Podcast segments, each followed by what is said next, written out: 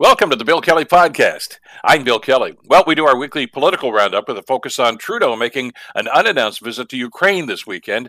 That and more with Dr. Lori Turnbull, the director of the School of Public Administration at Dalhousie University. As Canada's workforce rebounds to pre pandemic levels, many think that Canadians have as well. But according to new numbers from the Canadian Chamber of Commerce, women are not okay. We'll explain. And we got our weekly Washington report from Global's Reggie Cecchini. It's all coming up in the Bill Kelly podcast, and it starts now.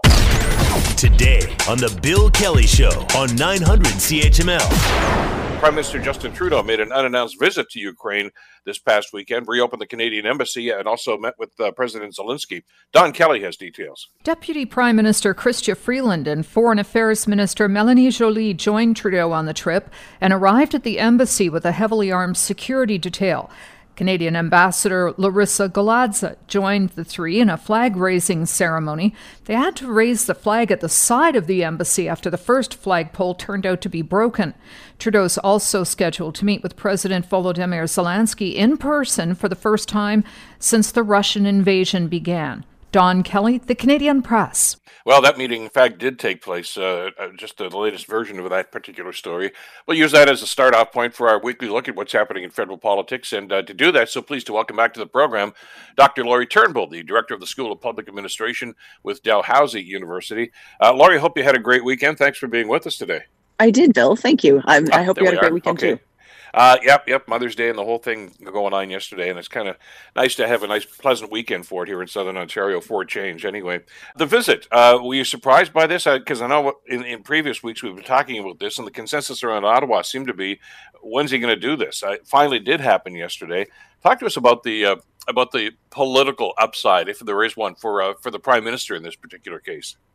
Well, I think there was there starting to be pressure on him, right, to you know, show that he was going to follow the lead, say, for instance, of Nancy Pelosi and get over there, right? And so obviously it's not an easy thing. There's lots of security considerations. And as we know, we didn't know he was there until he was coming home almost, right? And so, mm-hmm. you know, it's a thing that you have to do very carefully, but still there was a sense that, you know, leaders around the world were sort of showing their support and Canada has such a close relationship to Ukraine and it's part of the showing that we're really in this with them. And so I think it was important for him to make that visit.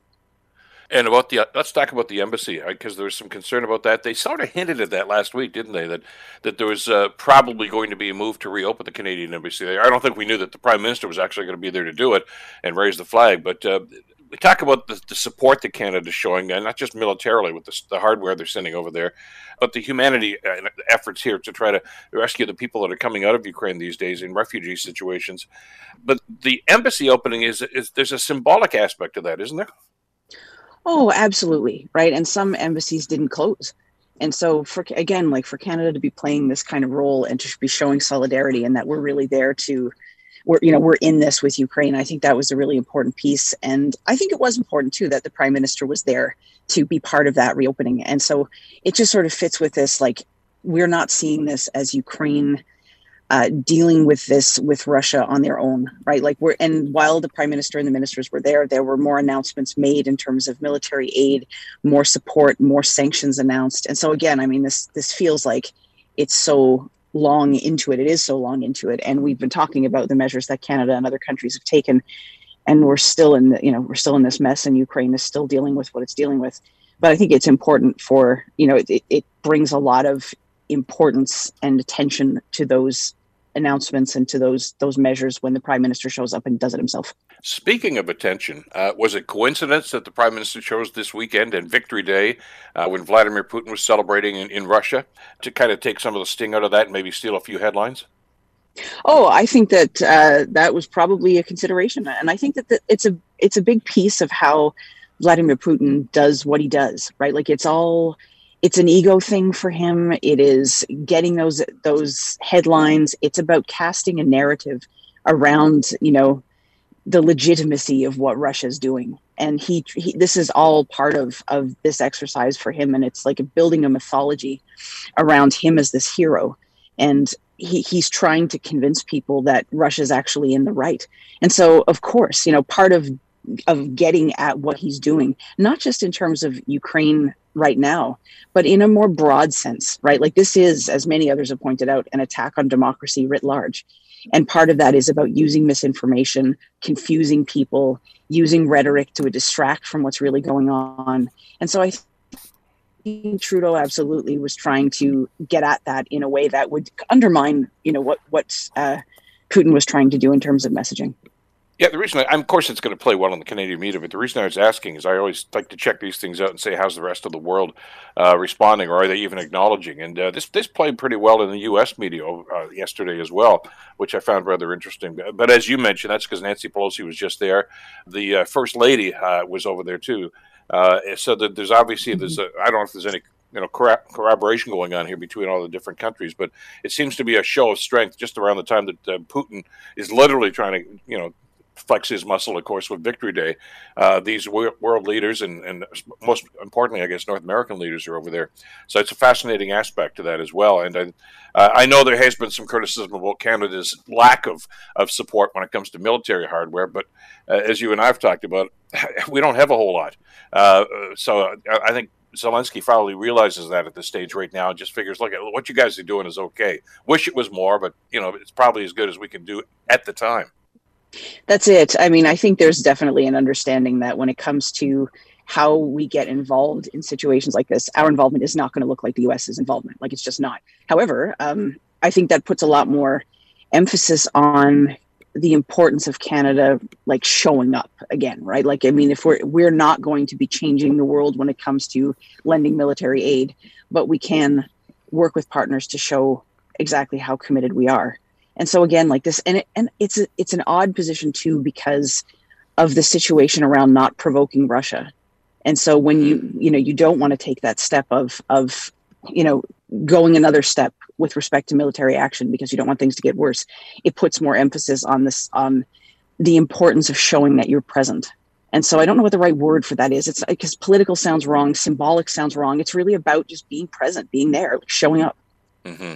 Let's uh, switch back to this shore now and talk about what's going on with the conservative leadership. What I found interesting about this is that for the second time, I guess in less than a week, uh, a former conservative, I mean small c conservative leader, has essentially chastised the uh, the candidates here uh, for the leadership and say, play nicely. Uh, it was Preston Manning, of course, the former Reform Party leader, uh, that wrote them a letter, we're told, just before the debate last week. Uh, Peter MacKay spoke up this weekend, of course, on the Sunday morning shows and essentially said the same thing that you guys are not playing nicely in the sandbox and, and Canadians are watching. And that's not the kind of government that they want, people like that. Uh, it's a slap on the wrist, to be sure. Are, are they paying any attention to it? Honestly, I don't think so. And I think that it's interesting that Peter MacKay and Preston Manning are people who worked very hard on a united conservative project that was electorally viable and that made sense to Canadians. Right. And so they are speaking to this not just as sort of former carriers of, of the banner themselves and people who who worked on the project, but people who really believe, I think, that there are core conservative principles that can apply broadly, and that the Conservative Party, whatever it's calling itself at the time, is a, a, an alternative to government and should be playing that space. And there's a sense of accountability. I think you can. I, I thought Peter MacKay's comments were fascinating around, you know, this leadership race is supposed to be hard and it's supposed to be a test of your mettle it's supposed to mm-hmm. you know give you an opportunity to to show yourself to the party and to make sure that if somebody challenges you on your ideas and they will that you're able to handle that right? Like you're able to really put forward what you believe in in a way that's convincing to people and in a way that you don't you know cede your principles because somebody pushed you around and because you're able to draw people to the cause. But that's not how this is operating at all right? Like you've got people just ripping each other apart. And it's it's clear that there's a sense of of lack of, of a common project in the people on the stage, right? Like, I don't know how this, like, some people are asking, like, how will the party put itself back together? I don't think it will, right? Like, I think whoever emerges as the leader is going to take the party in a certain way. And then other people are not going to see themselves as part of that party anymore because there is no unity between some of the people on the stage. It's, it's clear, like, there's no sense of, okay, we're all going to be in the same tent after this, which is saying something significant about party politics in Canada because the Conservatives were always a big tent party, but now it doesn't look like that. Well, I mean, you know, when Andrew Scheer won the leadership, uh, seems like hundred years ago now. The typical scene on that Saturday afternoon was there was uh, Maxime Bernier and uh, holding up Scheer's arm like we're winning, we're all together. How long did that last? A couple of days until Bernier started dissing him and uh, eventually oh, I don't even know formed his own party. And but that that's one element. Well, yeah, the other right, side like, of and, this and, is go ahead. No, no, you go ahead. I wanted to hear what you had to say. Oh, what I was going to say was the uh, the interesting thing about Preston Manning and now Peter MacKay is is I, certainly not planned, but they represent kind of two other factions within the conservative movement. Uh, Preston Manning clearly, uh, you know, was was upset with the Conservative Party, well, the Progressive Conservatives as they were called back then, and broke off, and of course formed the the Alliance Party and the Reform Party, etc. Uh, MacKay's always been considered a conservative, to be sure, but a more moderate conservative. So you've got both of the, the, almost warring factions within the Conservative Party basically speaking up and saying, guys, get your act together. Oh yeah, absolutely, and and I completely agree with everything you said, and also the regional side. You know, Preston Manning representing the western side of the of the country, the party, and then a Peter MacKay coming at it from my side of the country, from Atlantic Canada. And so, if you can have these two people who have played leadership roles and who don't agree on everything, right? There's no question. Say that there's something to be saved here. You know, there's something to be valued around putting together a party that has broad appeal and being able to compromise and being able to work together on things. And yes, you don't see eye and eye on everything, but you're not going to win if you don't, right? Like you're not going to win if you don't kind of put a coalition together here. And so if something can't happen on that front, like it's it's hard to see how the conservatives, whatever the new conservative party is going to be, how they would be electorally viable unless they grow in a very different way. But what would that look like?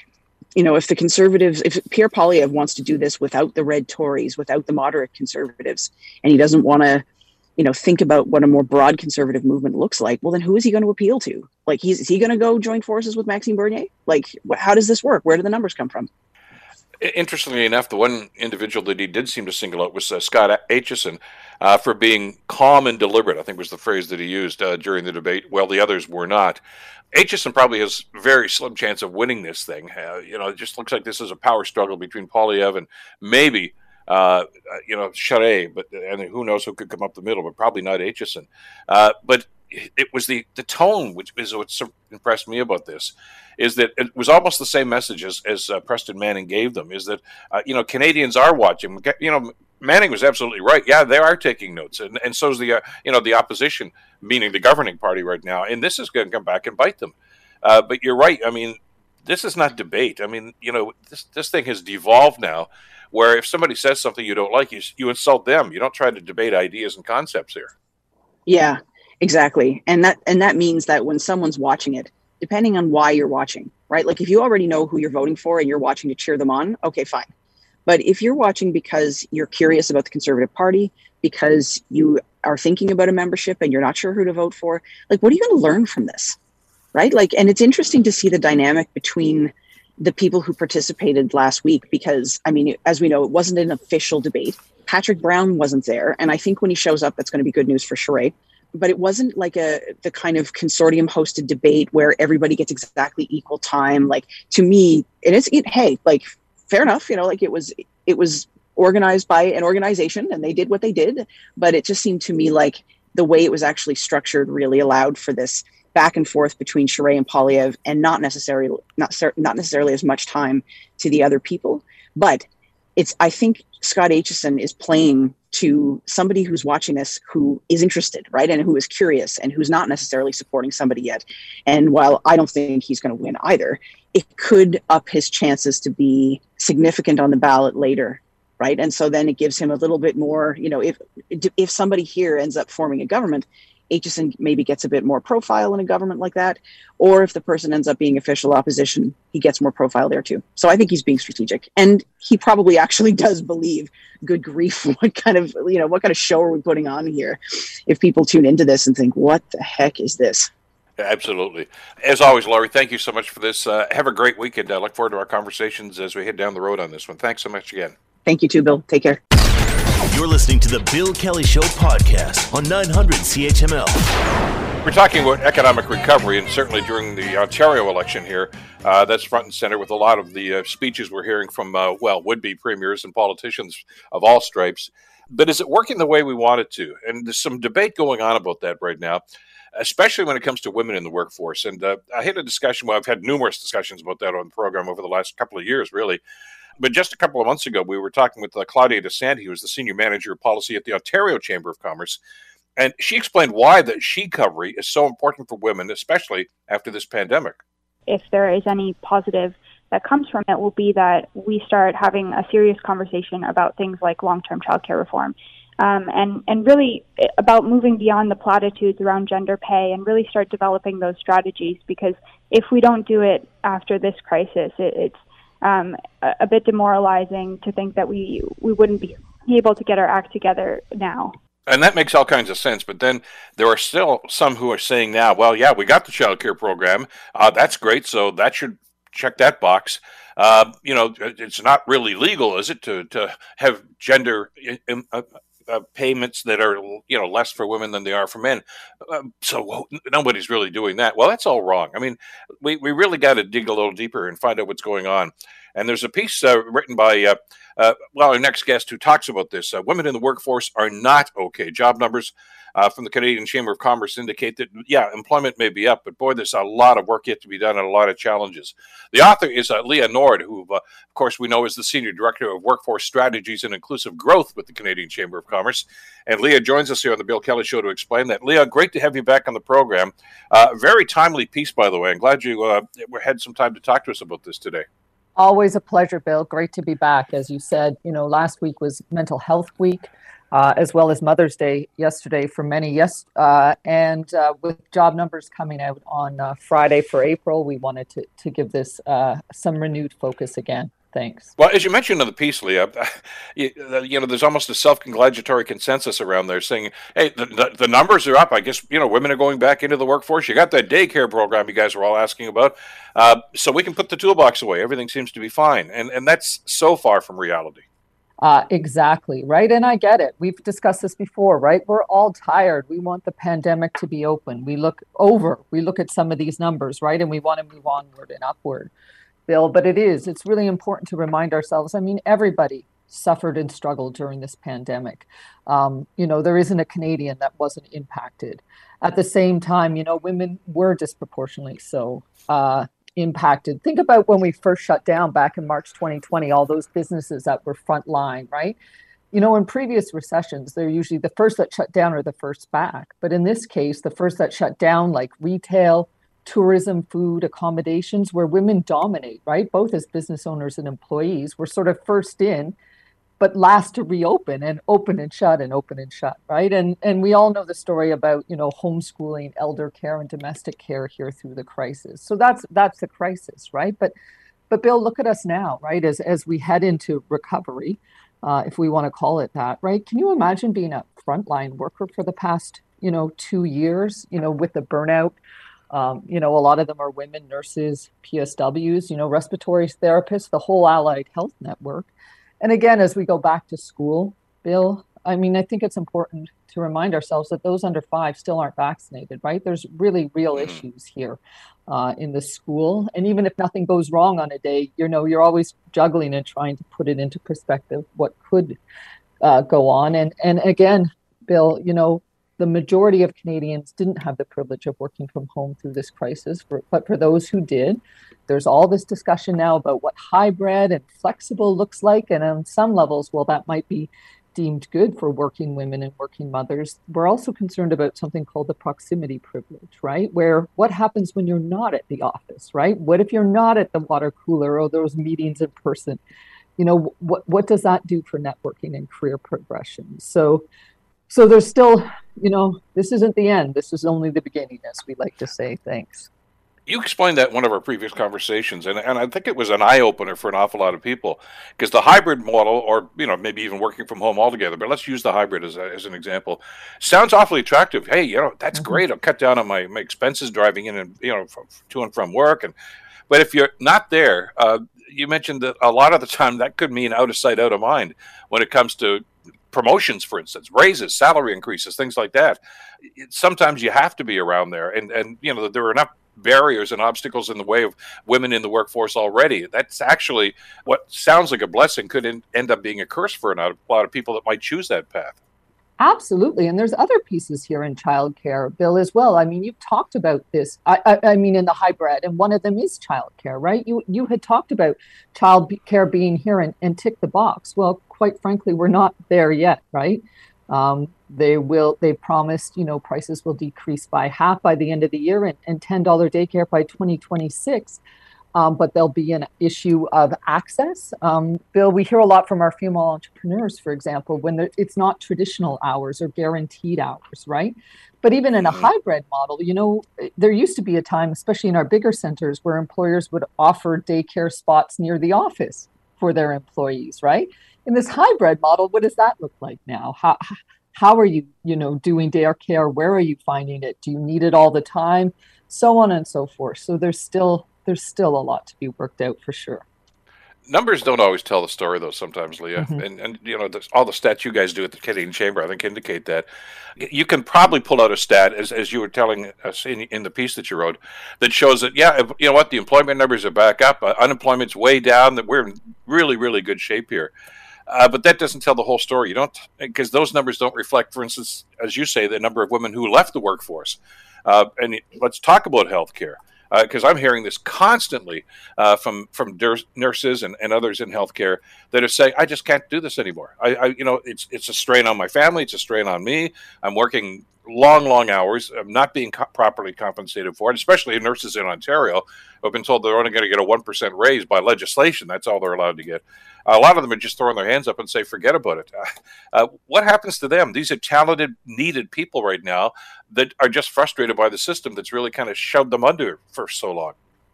Absolutely. And this is what, you know, data is important. Please don't get me wrong. We're all about the numbers sure. on one level, but we've also talked about this is only one side of the story, right? So the first thing, for example, Bill, is as we know, there's a massive labor shortage in this country, a labor crisis. It's not even a shortage anymore. So I, have seen some numbers um, that have indicated, for example, um, Bill, that me- men, Canadians that are men, they work, they're in the workforce at 68% participation. Women are only at 60%, right?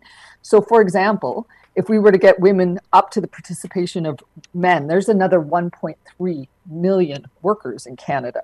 Uh, that that would go a long way to helping us address our, our labor shortages. And again, the numbers are important Bill, but what's under them? Women have left the workforce. Where did they come back to? Maybe maybe this is a good news story. Maybe it was, you know, they stepped away from the the downward shaping K K shaped on the the economic recovery and got, you know, better jobs, high paying jobs, high sectors. That's what we really advocate for at the chamber, but we don't know that yet. And then to your point about healthcare workers and a series of frontline workers, right? They're in the workforce. Absolutely, their numbers so indicate, right? But what's below that? What's their mental health? What's the burnout? What's the long term impact, right? Even around productivity and, and, and the likes of that as well, Bill. So so we're just asking, you know, the numbers are good indications. We have to look at all the numbers, but we also have to look at below the numbers as well to be sure. Well, and, and, you know, I know that governments, especially in the early stages of the pandemic, kind of paid lip service to some of that stuff, Leah. And you know, we talked to well, I guess it was a couple of the grocery store chains because grocery stores, as you recall, even with the lockdowns, are still considered to be essential. Uh, and and you know they were putting themselves at risk, of course, among all other things. So there was a health concern. But a couple of the chains actually said, "Okay, we're going to give you a raise. You're going to get a little more money than you usually get paid because of what you're doing." But then they they put a time limit on it. There was a sunset clause on it, so they're not getting it anymore. Uh, and now, as you say, they're having to work twice as hard now because of what's going on with supply chain shortages and everything off of these stores. And they're thinking, I, I thought we are essential. I mean, there's there's got to be at some point, you know, you want proper compensation, certainly, uh, but some respect for the work that you're doing. And if people don't get that, they only get frustrated more and more. And how do you replace those people when they finally say, I, I don't want to be in that industry. I don't want to be at that business anymore and we're seeing that bill we're seeing the pressure on on the labor market right now to be sure and and my you know colleague claudia you know addressed it there as well but mm-hmm. we've talked about this as well it's it's opportunity right let's look at what we can do we are seeing upward pressures on wages absolutely in response to the labor shortages.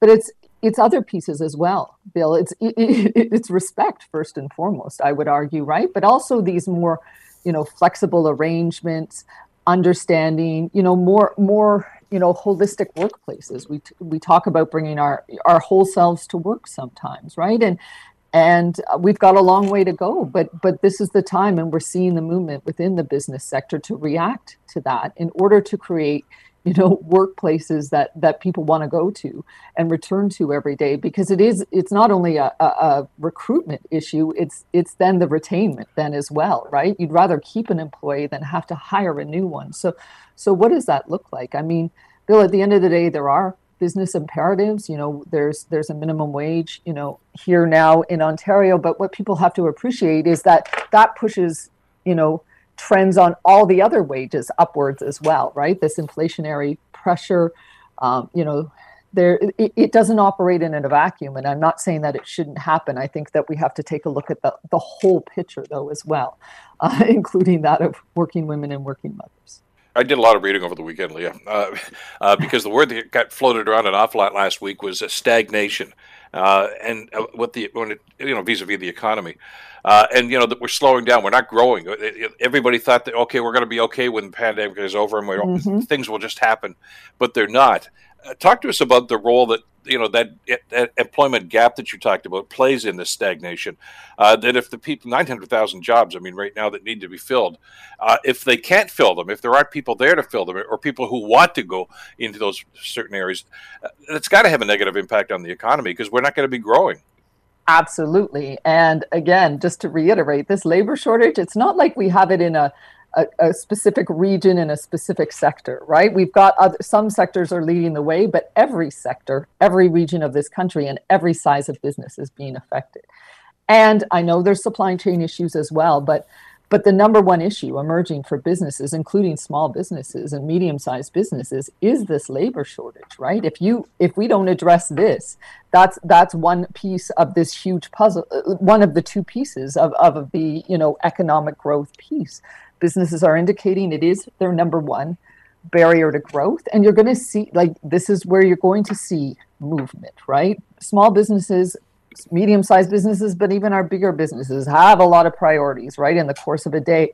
But with this labor shortage this is this is coming up the priority list and, and taking a look at, at what to do and how to do it because we're going to need to do it in order to grow to move forward. Bill there's just not any other two ways about it to be sure and we need to incentivize. I know that people are going to say, "Well, that's just a handout." You know, government shouldn't be in that business. I, I get that to a point, but I mean, there has to be a discussion about getting people back into the workforce and, and making it worth yeah. their while financially. And I know that uh, you know we've heard the other side of that argument saying, well, really, this it's the, all the advantages with the uh, p- potential employees now because you can say, I don't want to work there anymore. I want to work from home, or hey, you're going to have to give me more money. Well, that puts pressure on the businesses too. I mean, and and it, it may be short term a nice idea for them, but the long term, if productivity is going to be down, you have to wonder about the viability of, of working like that. Uh, are we having those discussions, uh, for instance, with the chamber and, and government officials all, all over the country right now, so they have an understanding of exactly what's going on and what needs to be done here? I know they,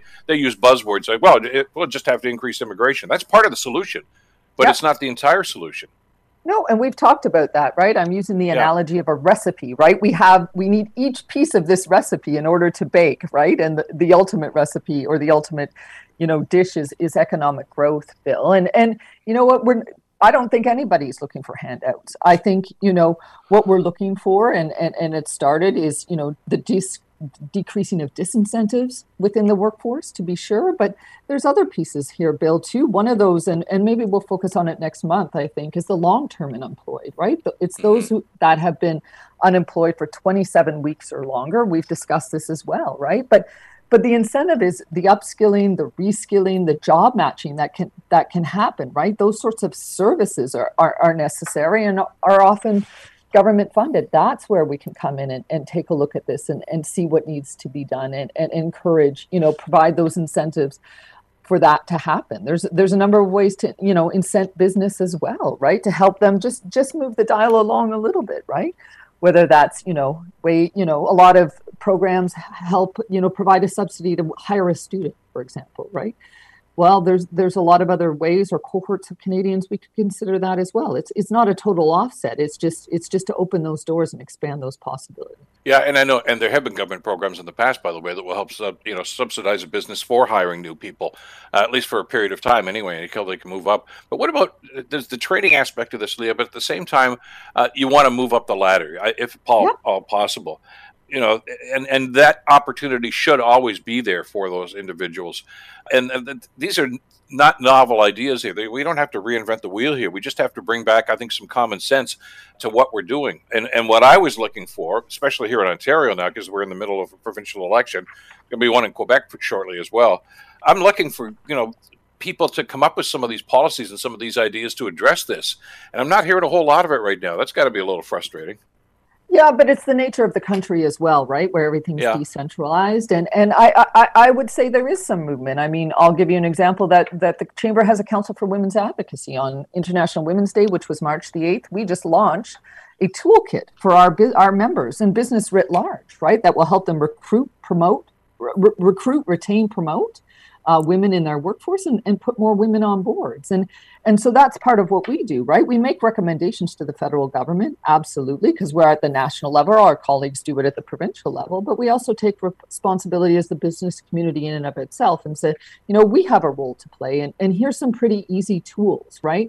Low hanging fruit that you could where you can start, but if you're further along in your journey, here's some other tools and resources you can consider as well bill. For women we were quite concerned during the pandemic that that that middle it's called core aged women you know sort of 25 to 45 we're falling out of the workforce because we well we need everybody in but we need them in because they build that pipeline right up the c suite if they fall out we, we we've got nobody to build on and, and bring forward. So so we've got to you know not only recruit and retain but as you say also promote. And those who are savvy even the smaller ones are going to have to start doing that or, or people are going to start be, being promoted but but to another you know company or organization to be sure people want to see the, the, the, op-ed piece that you wrote, uh, they can go to chamber.ca, by the way, slash news, working women, uh, and, and read it for themselves. Uh, it's very, very timely, as we mentioned off the top here, Leah, to have this discussion.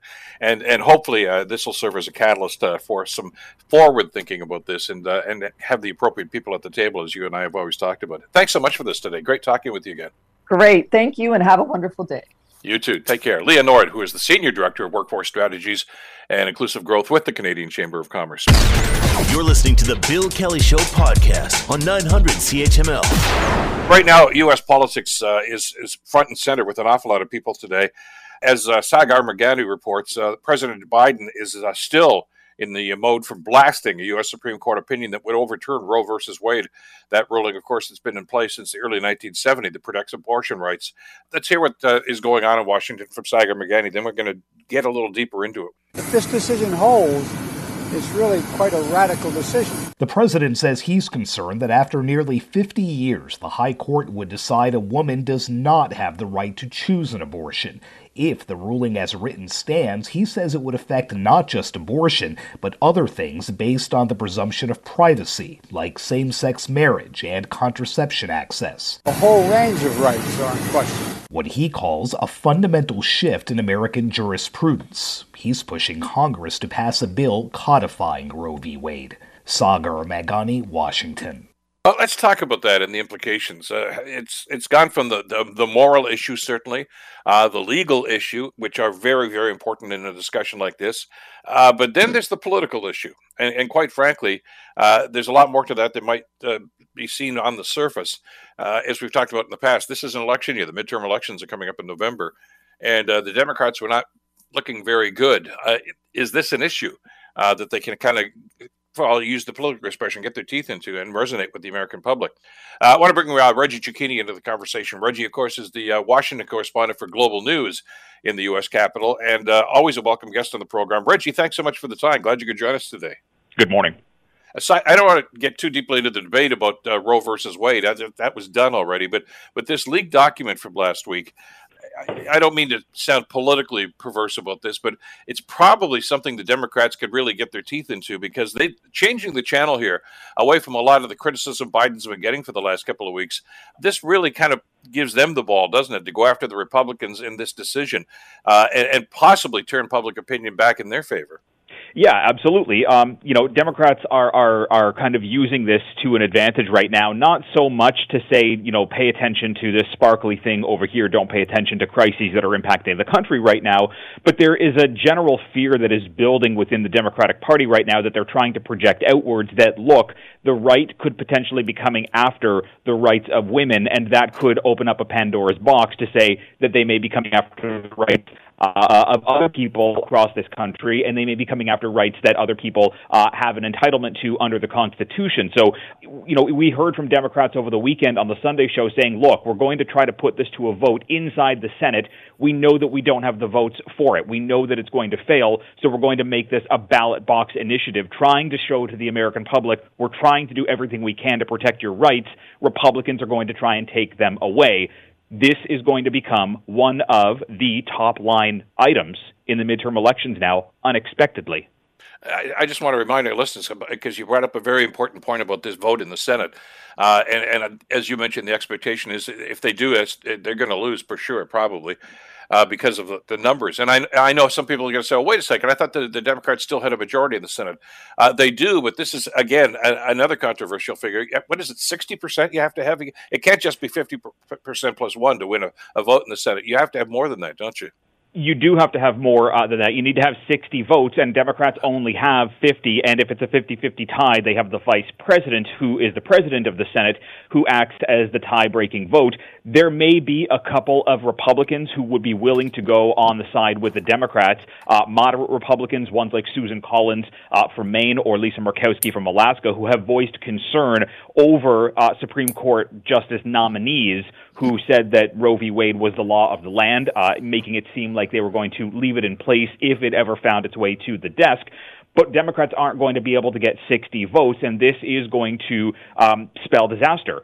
It is worth pointing out an abortions rights bill was passed in the House late last year, uh, where there are far more uh, Democrats, um, you know, who, who, were who, who, were willing to back this. But if it fails in the Senate, this just gives them more fuel uh, for an election fire to say, look, Democratic base, you may not be willing to come out and vote this November. This may be what gets you off of the couch. This may be what puts you in line, no matter how difficult Republicans have made it for you to vote they're coming after your rights, and they're hoping that this is going to be a, a, a, a motivator for the Republican uh, for the Democratic base. And Chuck Schumer, who's the, of course the Democratic leader in the in the Senate, he's quite candid about that, wasn't he? He says, "Look, you know, we know we don't have the votes, but he wants this on the record, so you can go back and say Senator so and so from such and such a state doesn't support this, and and that way there's a record of it. Because right now there there's a little obfuscation going on with some of the senators. I mean, the hardcores, the, the McConnells and everybody, you know where they are. Uh, but he wants to make sure that everybody knows exactly where they stand on this issue, doesn't he?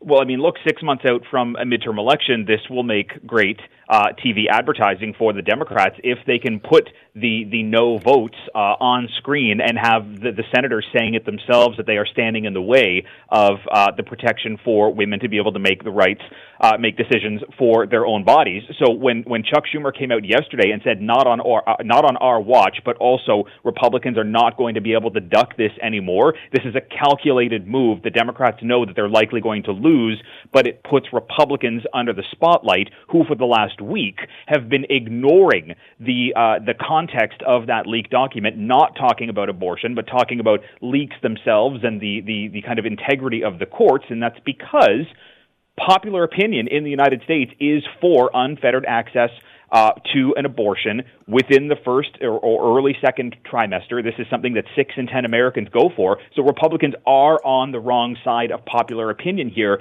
and the Supreme Court could also find themselves on the other side of popular opinion.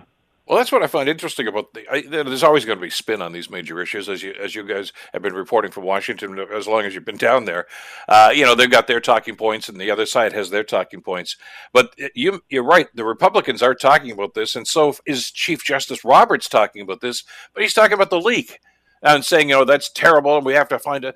That's not the issue. I mean, he's bearing the lead here, isn't he? It's about overturning Roe versus Wade, but the court doesn't seem to want that to be the topic of discussion, and neither do Republicans. Yeah.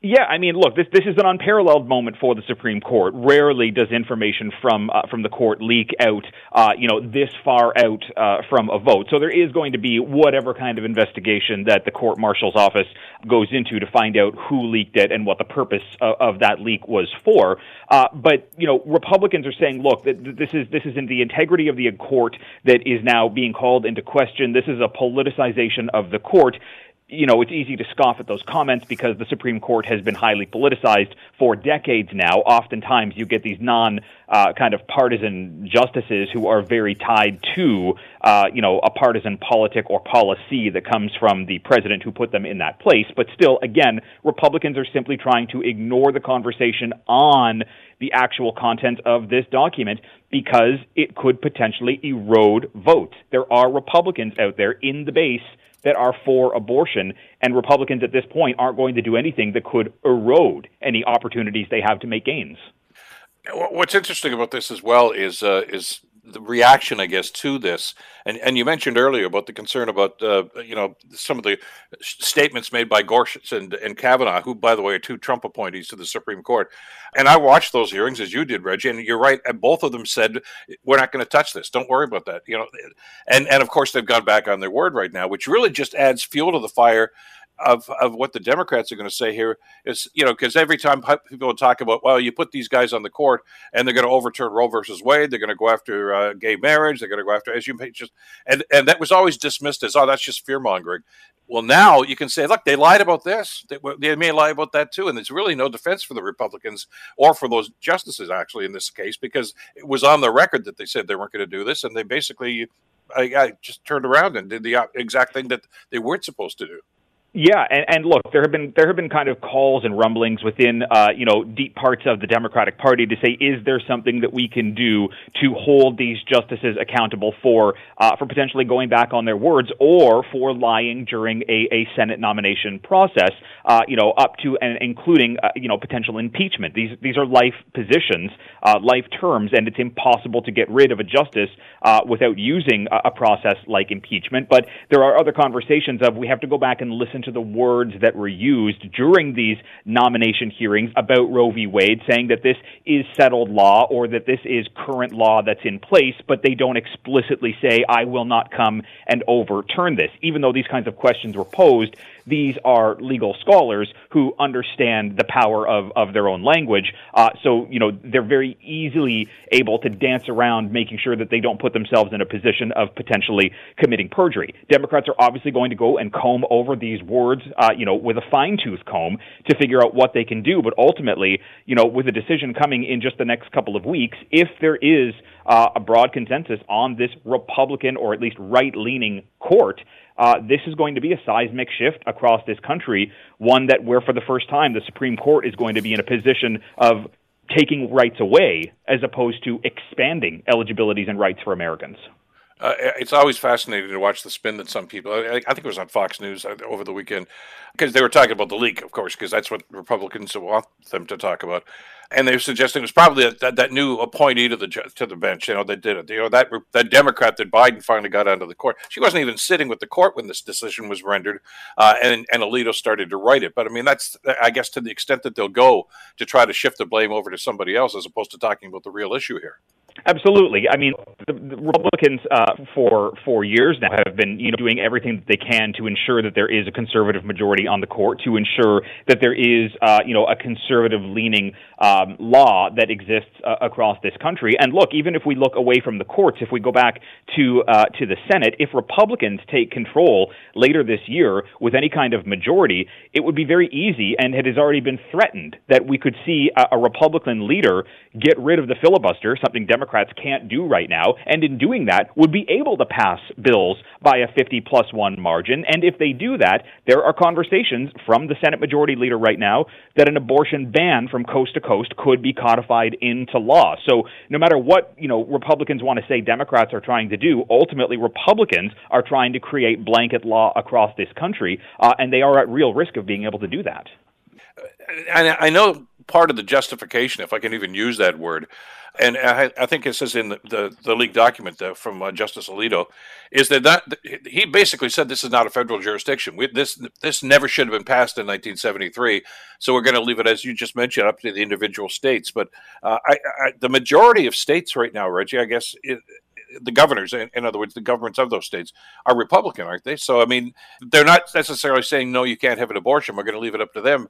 But the state legislatures probably are going to favor this this decision uh, by this Supreme Court simply because of their Republican uh, philosophy towards something like this. Yeah, absolutely. And well, Alito made those comments about the Constitution. It is worth pointing out uh, that several years ago, the late Justice Ruth Bader Ginsburg, who was on the left leaning part uh, of the bench, also made comments saying that the wording within Roe v. Wade may not have been airtight enough or may have been used incorrectly and was fearful about what could happen uh, in, in, a, in, a, in an era where, where the law may be overturned. Uh, and this is going to thrust it back, you're right, into the hands uh, of uh, a majority Republican leaning and led states. Uh, 26 of them, when if this is overturned, uh, are going to find themselves in a position of putting restrictions or full out bans in place. Within those 26 are 13 states who have trigger laws, meaning as soon as that uh, that law is overturned, abortion will become illegal no matter what across those states. And a doctor I spoke with yesterday, who is an abortion provider, said that it puts doctors in an impossible situation because they take a Hippocratic oath to do no harm. And the state is going to be putting doctors in a position of denying women uh, abortion access, going against what their Hippocratic oath is. So there are ethical concerns that are going to kind of pop up alongside what these, you know, moral and, and values based concerns are that Republicans have.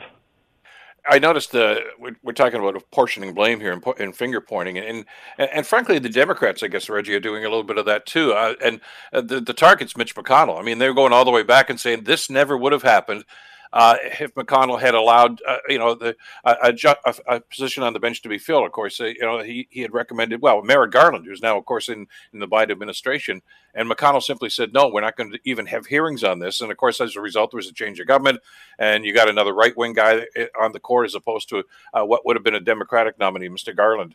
Uh, and and that that's the numbers game that's always going to be at play here, I guess. Well, and I mean, look, they, they refused uh, a Merrick Garland appointment or, or even nomination process uh, for elevation to the Supreme Court, arguing that it was the final year of the Obama administration and therefore uh, any justice position should be filled by the next president. And then here we are uh, with uh, with Amy Coney Barrett's position on the Supreme Court when Ruth Bader Ginsburg died towards the end of the Trump administration, and Republicans decided to go back on their word. So Republicans will always find a, a loophole or a justification for the way that they're trying uh, to act and the way that they ultimately end up getting to act, and they will do what they can uh, to bar Democrats from acting in a similar way. But there are concerns and criticisms being directed towards the Democrats saying it might be time to start playing the tricks that Republicans use if you want to try uh, to get your way, if you want to try to get law passed if you want to try to protect rights uh, around this country. Uh, but ultimately, you know, the Democrats they they use the process that they say works for them you know, in six or seven weeks' time or in six months during the midterms, uh, we'll have to see if those processes ultimately play out in their favor. Well, it's uh, an amazing uh, development, of course, in, in what seemed to be kind of a, a, well, heading into summer, everybody seemed to kind of hit a neutral, figuring, okay, they're going to you know, take their summers off and everything's going to be fine, and well, I pick this up again in September. But uh, as they say in the political business, Reggie, this one has legs, doesn't it? This one absolutely does have legs because, look, this has been law in this country for 50 years, meaning that there have been generations that have now gone by in this country with unfettered access to abortion rights, with uh, an ability for a woman to make a decision for her own body. Uh, and if this goes away, if this does shift, if women lose that right, do uh, the rights of gay people get taken away? Do the rights of people looking for IVF treatments get taken away? Uh, does this start to expand? This is going to become a talking point across the summer. This is going to be a top line item heading into the election. Uh, and this is something that Democrats are going to say look, if Republicans get their way, watch out America. Uh, watching for your reporting on this on Global National, of course, as this unfolds. Reggie, as always, thank you so much for the time today. Really appreciate it. Thank you. Take care. Reggie Cecchini, of course, uh, Global's reporter down in the U.S. Capitol. The Bill Kelly Show, weekdays from 9 to noon on 900 CHML. The Bill Kelly Podcast is available on Apple Podcast, Google Podcast, or wherever you get your podcasts from. You can also listen to The Bill Kelly Show weekdays from 9 till noon on 900 CHML. I'm Bill Kelly. Thanks again for listening. And don't forget to subscribe to the podcast. It's free, so you never miss an episode. And make sure that you rate and review.